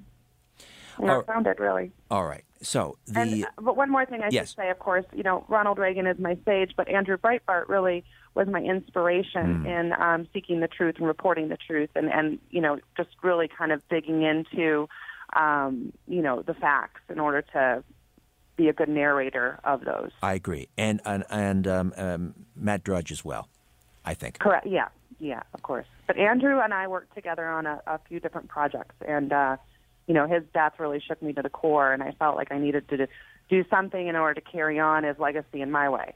Do you think he was murdered? You know, uh, I've been asked that quite a bit, and um, I wouldn't put it past the left, um, especially because he was supposed to dump a huge block on Obama. Um, but also his coroner died uh, just a, a week or two later, and, and that's what really shook me um, and, and caused me pause mm-hmm. to really, um, I thought back to back, and of all the people, you know. I, when things don't make sense, they don't make sense. Right, um, right. Well, little does anymore, it, it seems. Yeah. Um, yeah. All right. So the the call to action from the uh, Election Integrity Project. Let's let's discuss that. What can people well, do? Well, the election, yeah, the Election Integrity Project is specific to California. So if anyone's listening, they can go to election integrity project dot com and they can get involved. You can type in your county. You can uh, find out if there's volunteers in your area, and you can all work together. It's a grassroots campaign. There, um, you know, uh, you can donate uh, your time, money, and efforts, et cetera. But, you know, True the Vote out of Houston, Texas, is more of a national organization that I follow, uh, started by Catherine Engelbrecht, who was actually targeted uh, by uh, multiple federal agencies uh, when she started True the Vote. Um, she and her husband had worked twenty-five years uh, private. They had their own business. Uh, she decided to start True the Vote because she was seeing election fraud in Houston. And uh, as soon as she started that business, her and her husband had the A T F in their building. They had OSHA in their building. They were under two different I R S audits. Uh, they had the A T F in their building. Uh, they had so many government agencies uh, up their skirts, uh, for lack of a better word, but uh, up their business, that uh, they were spending hundreds and thousands of dollars of their own money just to defend themselves and host all these audits and protect themselves. So the federal government was coming after them, coincidentally, at the same time uh, that Catherine just decided to start True the Vote. And True the Vote actually has withstood. She testified in, in front of Congress, and she has more of a national uh, database and organization than Election Integrity Project. I think it's important for people to understand that this isn't, um, I mean, it's not a partisan thing. It's not even, it's not even Republican versus Democrat, because this is no longer Correct. even the Republican Party. I don't, it's the Trump Party. It's Reagan reinvented the Republican Party. Nixon reinvented the Republican Party. Eisenhower, to a certain extent, and, and Trump is doing the same thing. I mean, Trump is no Reagan conservative. Um, so, I mean, Trump is running as much against the Republican elite. Uh, this two-headed hydra, I call it. I mean, it's the, it's basically Trump versus the War Party, and the War Party is either Republicans and Democrats. Would you agree with that well, assessment? Well, and the open border party. I mean, yes. you know, we have to blame our, our open border situation on the Chamber of Commerce and the open border Republicans like Paul Ryan, um, who has not fixed the uh, even legal immigration system through our visa system. Uh, it's all an open border system. Our visa system isn't protected. It's not validated. People are overstaying their visas. They get lost in the system. Uh, we have uh, terrorists coming over on visas, like out of San Bernardino, the jihadi bride. Literally, the question on the visa was, you know, are you associated with terrorist activities, yes or no? I mean, really? I mean, that that's our vetting process? Right, right. Um, okay, so one of the things that, that Trump is asking his voters to do, Uh, particularly in Pennsylvania, because they obviously that's a, a, a vitally important uh, state for the Republicans to, to win. And Trump is asking for voters to show up, I think, in, in wearing red, uh, as in red state, uh, so that it's clear, you know, that, that people are there voting for Trump, because what's likely to happen is I think it was Mitt Romney uh, in some precincts in Philadelphia, he didn't receive one single vote. When you think about right. it, that's pretty inconceivable back in twenty twelve. But what do you, we'll, we'll take a time out. I'll get you to, to weigh in on, on, on uh, what you think of that plan for people to wear red when they go to cast their ballot. Megan Barth is with us, Reagan Baby dot com, the Election Integrity Project, right here on The Conspiracy Show. There's more. Don't go away. In a democracy, we elect officials so we can sleep at night. So why are you up? four one six, three six zero, zero seven four zero or toll free at one eight six six, seven four zero, four seven four zero. You're listening to an exclusive podcast of The Conspiracy Show with Richard Syrett. Heard every Sunday night from eleven p.m. to one a.m. on Zoomer Radio, the new A M seven forty. You're listening to The Conspiracy Show with Richard Syrett from Zoomer Radio. Megan Barth is the founder and proprietor of Reagan Baby dot com and a nationally recognized political commentator. She's appeared on Headline News C N N, Newsmax T V, One America News Network, America Trends with Doctor Gina, The Blaze Radio, and has regularly uh, regular weekly appearances on a variety of nationally syndicated radio shows. The Blaze, that was Glenn Beck's outfit, wasn't it? Yes, I was on. I'm on with Tommy Lahren every once in a while, and I've been on uh, uh, goodness, a bunch of other uh, programs on there. What do you think uh, of, uh, of of Glenn Beck uh, announcing that he that, that the, the he has to vote for Hillary? It's the only moral choice. Uh, I, I I think um, I, I think Glenn's not playing with a full deck. I, I haven't thought he's been playing with a full deck since he put Cheetos all over his face, um, and even a little bit before that. Um, so I, I'm having a hard time understanding what his level of morality then is, because if truly he was a constitutionalist, as he's claimed to be all of these years, he would protect it. Um, and by not voting for Hillary because of her radical appointees, nominees to uh, all benches as well as the Supreme Court. All right. Um, before the break, I was uh, talking to you about uh, uh, you know Trump's plea to the voters, particularly in places like Philadelphia. And, I, uh, and you can tell me a little bit later why everyone seems to be so focused on Philadelphia. Uh, but he's encouraging people that go to the polls to vote for him to wear red, so that it's obvious that there are people going to vote for him. And uh, if we see uh, in the results, you know, very low Um, votes cast for him that we'll know something's up. What do you think of that strategy? I think it's interesting. I mean, we're we're we're talking about Philadelphia because actually one hundred eight percent of the people voted. You know, so that's another area where obviously one hundred eight percent. Yeah, one hundred eight percent. I mean, you just can't make this up. And then, of course, none of it goes to uh, Mitt Romney. And then, of course, we're faced with another election. Well, has anything been done to clean up the voter rolls in Philadelphia? No, absolutely not. Um, it has not. So we can expect just concurrent fraud. There's been generational fraud going on with this voting system, like I've said, for so long, specifically in heavily Democrat-run districts um, because of the amount of um, illegal immigrants on the rolls as well as others. Uh, but Philadelphia is, uh, you know, the, the Democrats are becoming unhinged uh, because Donald Trump is really doing well in communities of color. We look at, um, you know, Hispanic uh, tabulations, Latinos. We look at African Americans, and, and Trump has been kicking down these doors, walking into these communities, and really he's uh, doing quite well. They're, they say he's up to forty percent in some Texas communities with the African American vote. Well, we have the the um, the uh, the L A uh, Daily uh, poll, right, which has, I mean, it's it's. It's been called an outlier poll because it uses a little different methodology, although it was very, very accurate in twenty twelve, uh, and is often dismissed by the other polls.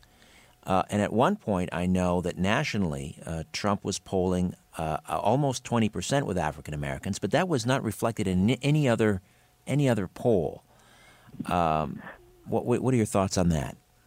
Well, I mean, let's. Uh, there's two thoughts. One, I, I like the L A Times poll, and I was going to go into that, so thank you. And, and I think that you will see a minimum of twenty percent. I wouldn't be surprised if Trump gets into the high twenties um, with the African-American vote, um, specifically because of jobs and borders and schools. School um, choice is huge. School choice is absolutely School huge. School choice is huge. It's absolutely huge. And, and I've said this before, and I learned this from watching The Providence Effect.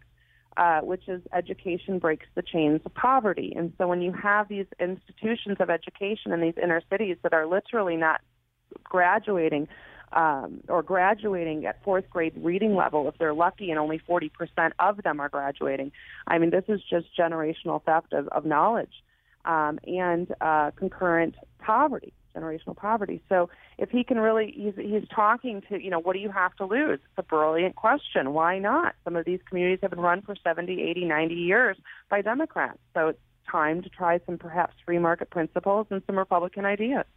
What's happening in Chicago? I mean, Chicago is often held up as, you know, we, we talk about Sam Giancana throwing ballot boxes into Lake Michigan and so forth. Uh, is there any evidence that there's some skullduggery happening again in in Chicago, which is Hillary Clinton's hometown? Well, there's always skullduggery in Chicago. I'm from right outside Chicago. You know, the mob uh, ran Chicago, and, and if it wasn't the mob, it was the politicians who had direct ties to the mob, like Daley. Um, so there was always a, a nefarious relationship uh, going on, and, and politics.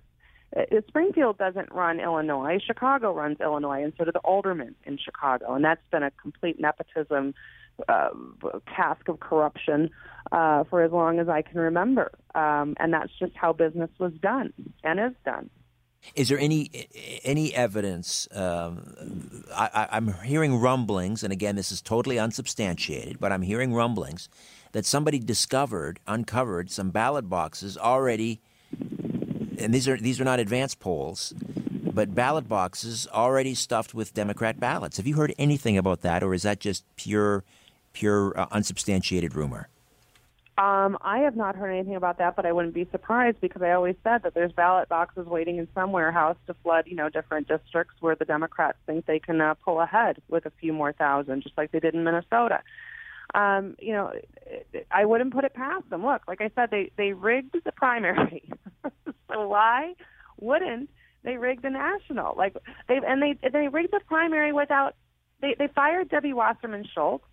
Uh, and Donna Brazile was part of it, and they they actually uh, what gave Don, Donna Brazile a promotion, and three other people were fired at the D N C because of the rigging. But yet, you don't hear about it in the press. We should point out as well, Donna Brazile was uh, a, and I I, I don't, I've always liked Donna Brazile. You know, I I always thought uh, you know, that she was you know, reasonably, you know, fair and balanced whenever I've seen her. And she was a C N N uh, uh, commentator.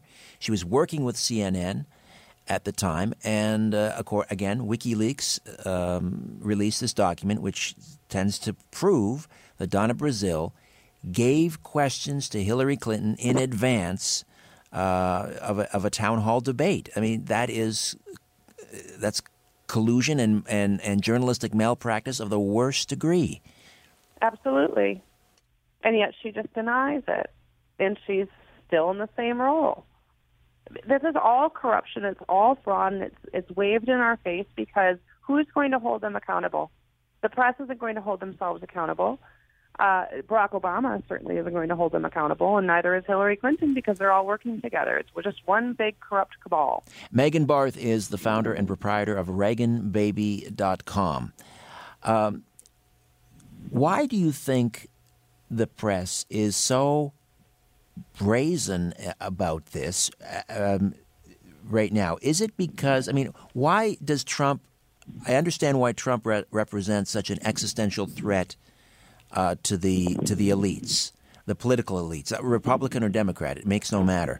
But why is Trump a, such an existential threat to the mainstream media?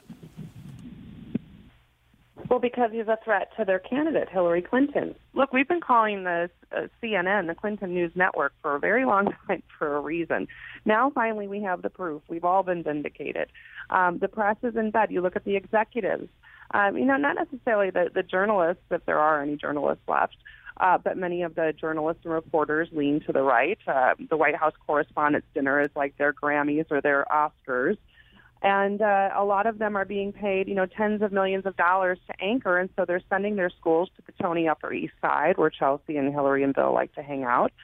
Um, so, they, they, you know, they are in the same elite circles. Uh, you also have uh, journalism schools that are being run by George Soros, and people are calling themselves journalists. Uh, so I think the word journalist is somewhat uh, watered down, as well as reporter. Their bias is inherent, it seems, um, and also cultural. Um, I, I think that they're brazen in what they're doing because they're doubling down, just like the Democrats do. Why take any accountability? Then you admit one ounce of guilt. You admit one ounce of guilt, you're one hundred percent guilty. So they're going to double down on the distraction, the deflection, and the denial. Yeah, George Soros. Now, you know, uh, there's kind of an unsavory character. I mean, the, the, the allegations are out there about George Soros. They're out there. They're public domain for anyone who cares to read them. But this is a, a, a man who has been accused of corroborating with the Nazis during the Second World War in Hungary, his native Hungary, uh, where he was... at a very young age, uh, again, these are the allegations uh, that he was aiding and abetting the uh, the local Nazis in identifying and turning over uh, Jewish property to the Nazis. Mm-hmm. Uh, and, and this is someone that our own prime minister has cozied up to and had selfies taken with George Soros. I mean, uh, again... Well, George Soros is a huge financier of um, of campaigns that fund Hillary Clinton. He's donated tens of millions of dollars into her campaign, as well as through other. He has over one hundred and I think eighty-four different five oh one c three foundations that operated about a nine hundred thirty-two million dollars budget. Um, you have uh, he is uh, definitely a communist. He was behind the, the uh, refugee program that was that came out in WikiLeaks. Um, there was a whole WikiLeaks leak on George Soros, and you know one of it is just. It's so thick. You saw how every facet of what the Democrat Party is doing is truly by their puppet maker, George Soros, their puppet master, George Soros. You know, he wants open borders, too. You know, the refugee crisis creates the Cloward-Piven model, whereby you overthrow the system by flooding the system with refugees or those that are in need of the government dole. It, I almost have the sense, Megan, that I'll use the term globalist, because that's what we're dealing with here. They they almost they almost there's the sense I think that the, their their end game is so close, it's within reach, that they're all in now on this because they can smell it, they can taste it, and and likewise the the uh, the elites in the mainstream media. That's why they're being so brazen, because they're just inches away from realizing this globalist agenda. What do you think? Oh, absolutely. And this is the election. I mean, this truly, and I've said this before, might be a little melodramatic for some, but I believe it's to be it's true. It's the tr- the um, age-old fight between good and evil. And, and when you look at uh, the platform of Hillary Clinton, uh, and when you just look at open borders, for example, that's a very evil thing to do. When you look at uh, the uh, what WikiLeaks has uncovered about keeping the people ignorant, that's a very evil thing to do. Uh, when you look at her actions in Benghazi, ignoring six hundred requests for help from Christopher Stevens, whereby WikiLeaks proved her own advisor thought she was guilty uh, of negligence in Benghazi, um, that is evil. Um, you lie not, in front of four flag-draped caskets, that's evil. And that's what she did to our men coming back from Benghazi. Let's not forget recent revelations that um, Libyan leader Gaddafi was ready to sign off on a uh, on a surrender and a peace agreement. And um, Hillary Clinton, the allegation is, because of a vendetta she had against Gaddafi, because Gaddafi had supported Obama in the previous election, she she said, no, I'll have none of it. We're, we're going to finish the job. And then, of course, we know what happened. A, a failed nation, a failed nation and a vacuum and uh, an ISIS launching pad. Uh, Megan, we are out of time. Um I'm hoping we might be able to, to, to work you in again before the uh, the election. Would you be good for that if we can swing it somehow? Um, sure. You just do that. Contact A J and we'll we'll get it set up. I'm sure I'm sure I'll make some time and have some time. Absolutely. Thank you, Richard. Megan Barth, Reagan Baby dot com. Thank you. Mm. Uh, my thanks to uh, Ian Robertson, as always. Our remote viewer, Success Albert. Congratulations. He nailed it. What's in the box? Well, almost. It was an olive, he said, a garden pepper. Uh, I got to give him them. I have to give him that one. I mean, that's too close. All right. Uh, back next week with a brand new program. Who do we have again, Albert, next week? Oh, Ali Siadatan, Goliath's Rising. Goliath Rising is a new documentary. In the meantime, don't be afraid. There's nothing concealed that won't be revealed and nothing hidden that won't be made known. What you hear in the dark, speak in the light, and what I say in a whisper, proclaim from the housetops. Move over, Aphrodite. I'm coming home. Good night.